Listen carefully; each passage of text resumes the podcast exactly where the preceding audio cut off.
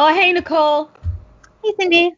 So I was thinking we were always talking about being single in New York, but both of us have lived in many cities other than New York. So I think we need to open this up more to just what it was like and some of the crazy experiences we both had as single girls in many cities. Sounds good.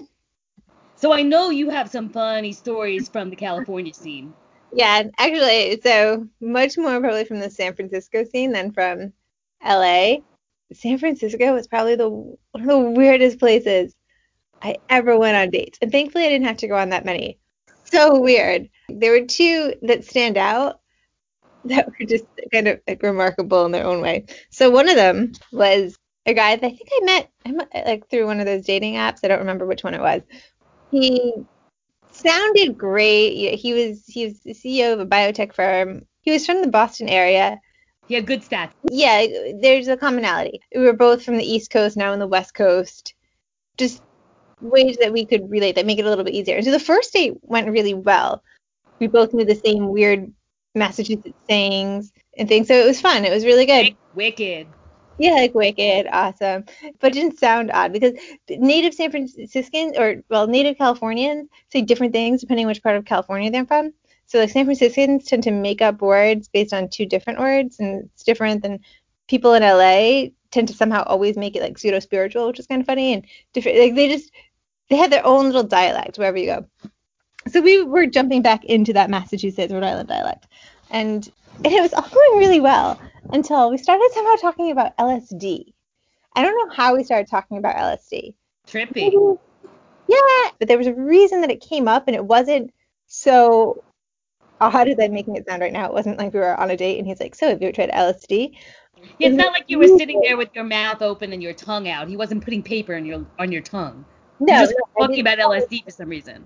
Yeah, but it was it was relevant in the social context of the time. I just can't remember what had been said in the news about LSD recently. Okay, all right.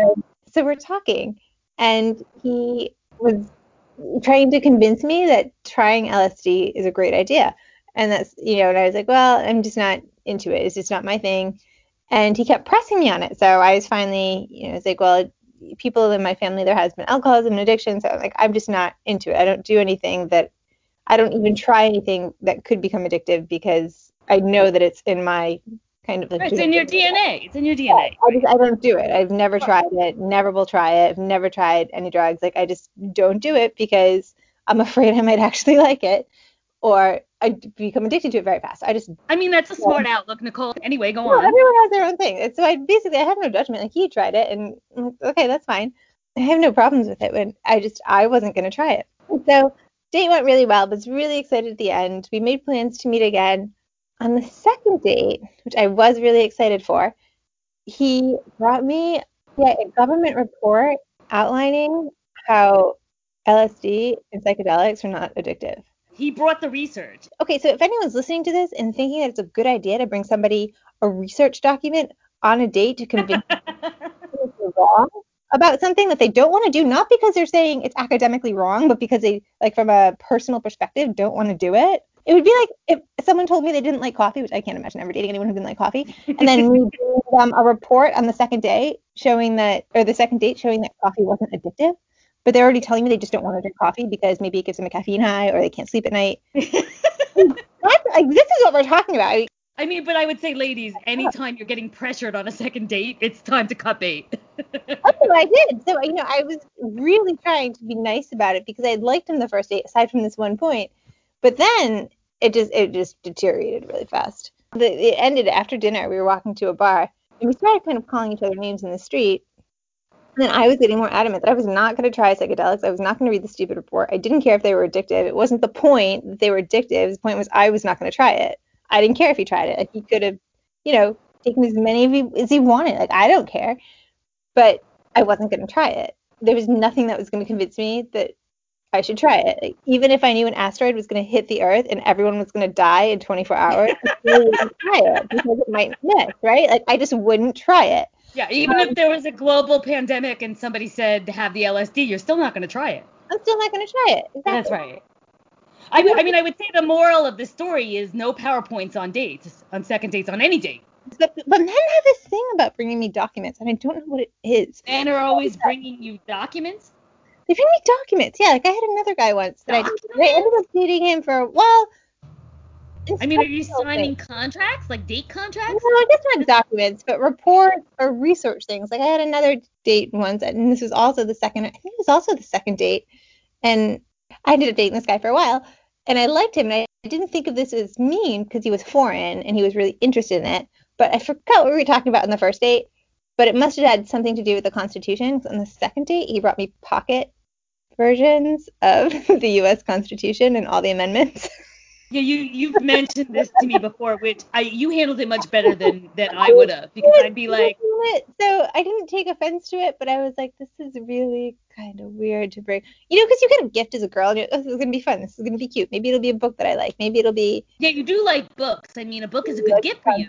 But yeah, this, like, I remember thinking that he was like trying to like teach you, and it was yeah, it was the Constitution and all the amendments in pocket versions. Yeah. I keep it with me at all times. Yeah. I didn't make the same mistake I made on the first date. So yeah, I can't say that I really ever inspired anybody to give me documents on dates. I have not been served on my dates. Yeah, no, or like just I guess instructional. I don't know what you even call these, just informational material.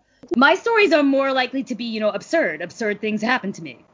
So, I mean, this is is happens to be a New York story. because I think, the most oddest things have always happened to me in New York.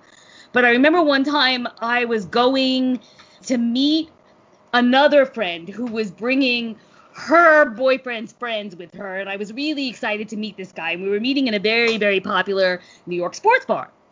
Um, and it was really, really crowded. I was really, really excited. I was trying to make a good impression. I got really dressed up. I was fussing with everything. I mean, for me, that's not really good because that could make me sort of anxious, but I was trying. Like, I really wanted to meet this guy. And so, just when I'm about to be introduced to this guy, and this is a crowded sports bar, I hear this noise like whoosh, and I got hit in the forehead by an air hockey puck. So, an air hockey puck from a table across the crowded sports bar hit me oh. from across the room, and I literally got knocked out. Like I fell backwards Yeah, and fainted. I got knocked on my butt. to get it to go off the table because it's magnetic. I don't know if it was magnetic, but the hockey puck came off the table and hit me in the forehead. I have witnesses. I'm not making this story Oh, up. you. Just usually they're somewhat magnetic. They don't just pop off the table. No idea. I can't tell you the specifics. Maybe it was an old school air hockey table, but it was a crowded bar, and I'm the person that got nailed by the hockey puck and like got knocked out.